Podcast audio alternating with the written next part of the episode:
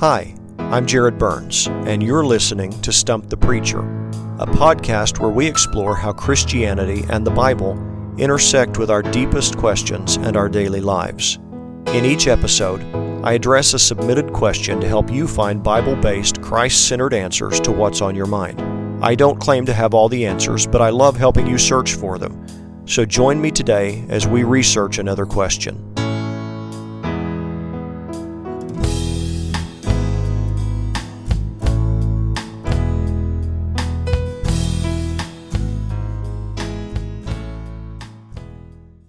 Thank you for joining me for this episode of Stump the Preacher.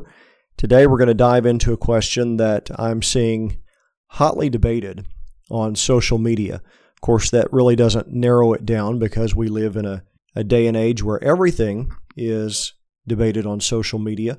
I think that's about all that happens on there anymore. People arguing over this or that, and I'm just sitting over here putting out Bible teaching content and wishing everybody would have a Snickers and calm down. But one of the questions I've seen debated is over whether or not a Christian has to go to church. Does a Christian have to go to church? And just in the interest of full disclosure, uh, this question, nobody submitted it to me as a question for the podcast. It's one that I have been asked before.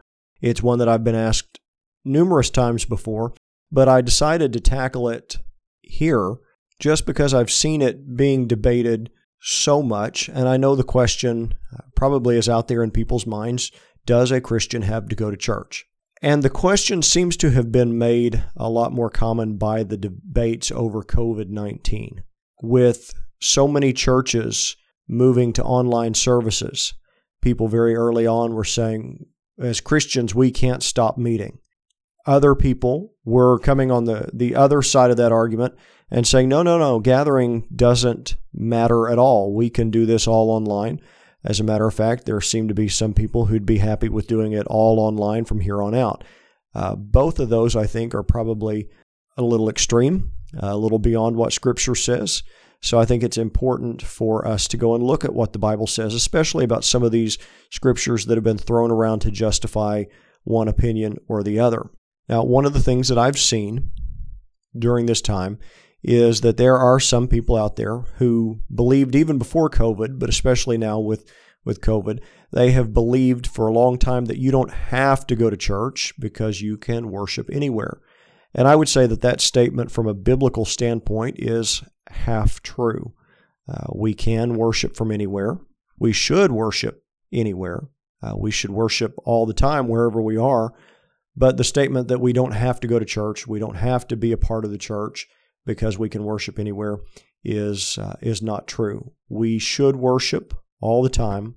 We should worship on our own all the time. But uh, as I've said many times from the pulpit, there's something special about the opportunity that we get each week to come together and worship together. And the more we've worshiped outside of this place, it uh, it makes that gathering even more special. But I've seen Matthew 18:20 quoted a lot on social media as people get into this debate. Uh, if you're not familiar with that passage, uh, at least by reference, it says, For where two or three are gathered together in my name, I am there in the midst of them. Now, the idea that I've seen thrown around is that because whenever two or three of us are gathered, Jesus is there. We have this promise from him in Matthew chapter 18. We don't need to go to church. We don't need to be a part of the church. We can stay home and do it. And if there's two of us there, um, then then that's enough. Jesus is there, and it's sort of used as this proof text that says, well, we don't have to be a part of the church. The gathered church doesn't really matter. But for us to get that interpretation from that verse, we have to completely divorce the verse from its context. And one of the things I always emphasize at my church is context, context, context. It's kind of like real estate, except instead of being location, it's context. Always look for the context and see what is a verse about before you just pull it out at random and make it say whatever you want it to. So if you look at Matthew 18 in a broader sense, beyond just that one verse, you realize that that verse comes at the end of a section where Jesus is talking about church discipline. He's outlining the steps that the church is supposed to go through if there's somebody who's a part of the church who is living in open, unrepentant sin. It doesn't mean every single little sin. It means, you know, we as Christians sin from time to time, and the expectation is that we're going to deal with God, we're going to repent, we're going to get up, we're not going to wallow in it. But when somebody wallows in the sin, when somebody adopts it as a lifestyle, when somebody goes back to the old way of living, the expectation from Jesus is that the church then is going to intervene, that the church is going to call this person to repent, that the church is going to plead with this person to help them understand the gravity, the seriousness of the sin. And it's a familiar passage to a lot of people where Jesus says, Go to that person, and if they won't hear you, then, then take two or three others and go to this person. And if that doesn't work, take them before the church. And it's at the end of that section of Scripture that he says, For where two or three are gathered in my name, I am there in the midst of them. So, what this section is about, it's corresponding to the biblical requirement for multiple people to plead with this unrepentant sinner. And it also corresponds to the Bible's requirement that it takes multiple witnesses to bring a charge against someone in the church, that you need more than just one person's word against the other. So, if somebody has committed some grave sin, it's, it's not just enough that one person saw him, there's got to be multiple witnesses. But people will use verse 20 there for where two or three are gathered. They will use it as a pretext to say that the church is not necessary because two or three of us can do this at home. But when you look at the passage in its context, when you look at that verse in its context of what Jesus was really saying, it's not at all saying the church is unnecessary. It is literally saying the opposite. This verse is affirming the role of the church. It is pointing to the necessity of the church in the life of the believer.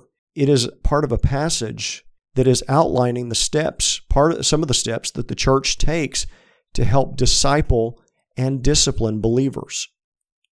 So it's not just that verse 20 is not about the unimportance of the church. It's that verse 20 is part of a passage that says the exact opposite of what people are pointing it out to be.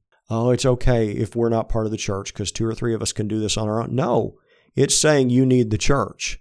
And we see that thread run all throughout the New Testament. You know, the whole New Testament assumes that the church is going to gather, that the church is going to assemble, that Christians are supposed to come together in community. That's why we see books of Scripture written by and large not to individuals, but to the churches, to the churches in Galatia, to the church at Rome, to the church at Philippi, to the church at Corinth, to the church at Ephesus, to the church at Thessalonica, and so on and so forth. The assumption there is that the church is going to gather together and be the church. The idea of a Lone Ranger Christian that says, I can do it on my own or with just one or two other people is foreign to the New Testament. As a matter of fact, the book of Acts describes them meeting daily. It wasn't just a Sunday morning thing for the early church, they met daily. It describes them meeting house to house. They were part of each other's regular daily lives. That, that's not just a couple people meeting in a house. That was groups from the church getting together house to house daily. The New Testament describes regular fellowship as part of the church. And even the word for church tells us that Christians are supposed to gather. The word church, uh, the Greek word for it is ecclesia, which means an assembly, a congregation, a gathering really the only times we see it used in the New Testament outside of a reference to the church. Uh, there's a reference in the book of Acts to a mob that gets together and comes after some believers. But you know what? They were gathered in one place. The whole idea of the ecclesia or the church is a gathered group of people. So there's no question, if we look at this biblically, that the church is important in the New Testament. The church is important in the life of a believer. You know what? Uh, important's not strong enough a word. The church is essential in the life of a believer. So let's look at the other side of this where I've seen people throw out Hebrews 10:25. Hebrews 10:25 says not forsaking the assembling of ourselves together as is the manner of some but exhorting one another and so much the more as you see the day approaching. Now some people have used that to say there's no excuse for us to stop meeting, which has caused people to um, run into all sorts of conflicts with COVID going on and some of the restrictions placed in some states. Here in our state, there were voluntary recommendations made to the churches and most of us followed suit just out of a, a desire to take care of our people and the community. So the restrictions were not quite as, as tough. But in some states, I know they have been just about prevented from meeting.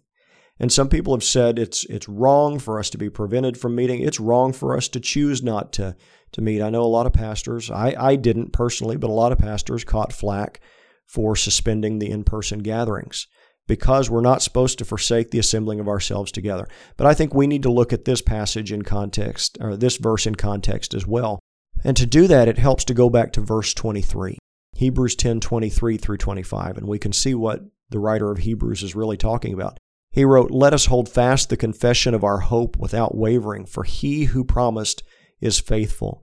And let us consider one another in order to stir up love and good works, not forsaking the assembling of ourselves together, as is the manner of some, but exhorting one another, and so much the more as you see the day approaching. So this passage is about more than just missing a service. You know, if you get sick and stay home from church, you're not violating Hebrews 10:25.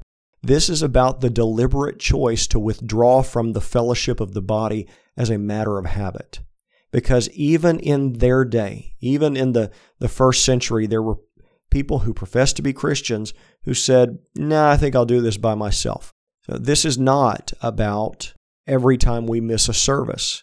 And I would say a temporary closure for COVID 19 is not much different from a weather related closure when we do that for safety. Some of you may not know what that is, but here in Oklahoma, I have canceled services when it looked like there was a great likelihood of tornadoes.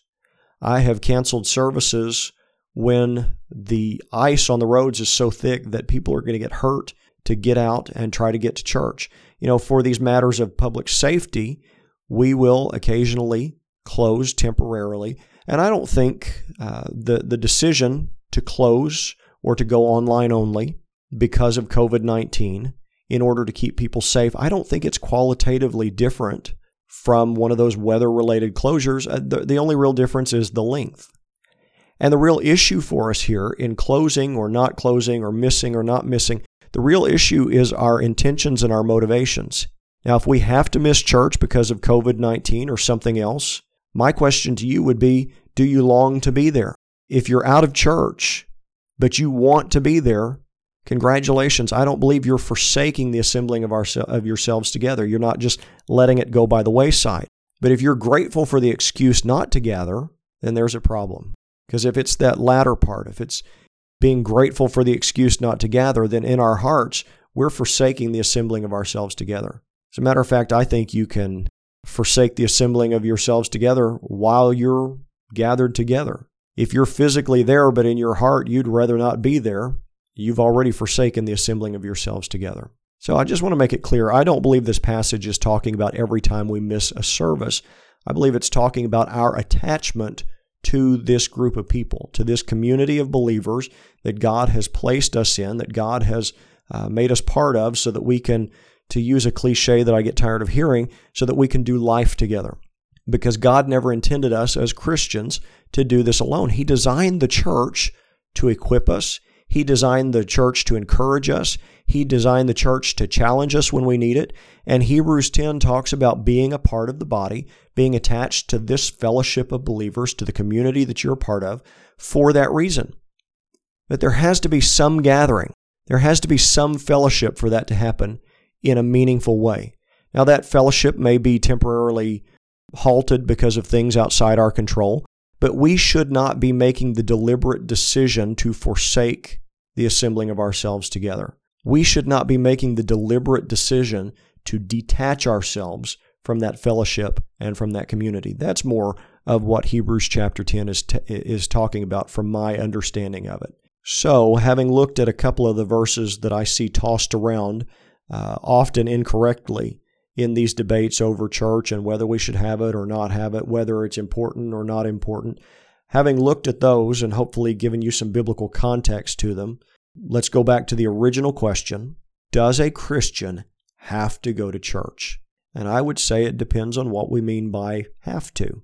Uh, do we have to go to church to be saved? No, I, I don't believe the Bible teaches that at all. The Bible is far too clear in far too many places that our salvation depends on the grace of God. Ephesians 2 8 and 9 says, For by grace are you saved through faith, and that not of yourselves. It's the gift of God, not of works, lest any man should boast. It, it, our salvation depends on the grace of God, not on Him taking our attendance. So, do we have to go to church to be saved? Biblically, the answer is no. Do we have to go to church to be obedient? Absolutely, because He told us to be part of the body. And one of the ways we are part of the body is to gather with the body. So, do we have to go to church to be obedient? Absolutely. Do we have to go to church to grow in our faith? Well, it sure helps because that's what the church was designed for. We were not designed to do this on our own. And I, I see people saying, well, I don't need the church. I can stay home and watch it on YouTube. Listen, technology is a great addition to the ministry of the church for equipping saints. I don't deny that. You're listening to me on a podcast. I host multiple podcasts. I was broadcasting church services on Facebook Live long before anybody had ever heard of coronavirus. Okay, put all these videos on YouTube. I'm a big believer in using technology to increase the, the reach of the Word of God. But if your plan is just to stay home and watch it on YouTube from now on, I mean, it, it's fine as a stopgap measure while we cannot meet for safety. But if your plan is just to, from now on, well, I'll stay home and watch it on YouTube, I'm going to tell you, you're missing out on something that God has designed in order to help you flourish as a Christian relationally with other believers. It is not the same thing. I appreciate you listening to my podcasts. I, I, appreciate if you watch the, the videos on YouTube or Facebook Live or on my website. I appreciate if you read my books, any, any of the media that I put out. But I'm here to tell you it is not the same thing as being connected to a genuine in person Christian community. Christians are designed to be part of the church. We are designed to be connected, to be attached to a local community of believers, both for our own good, for our own growth, and for God's glory. So, do you have to as a Christian go to church? Depends on what you mean by have to. In order to be saved? No. But in order to live the Christian life the way God designed you to, you better believe you need to be part of the church. The New Testament makes it clear that that's the way God designed it, and Lone Ranger Christianity just doesn't fit with what the Bible teaches about how He wants us to grow and serve. Now, that's all the time I have today for Stump the Preacher. If we can help direct you to a Bible believing church in your area that you can be part of and where you can grow, let us know and we'll do our best to try to find some place to get you connected. Or you can submit a question and we might be able to cover it on a future episode.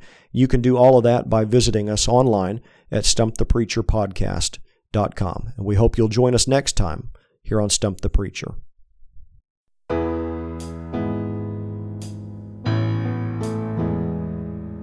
Thank you for listening to today's episode of Stump the Preacher. If you have a question you'd like us to consider for a future episode, just visit us online at stumpthepreacherpodcast.com and use our contact form to submit it.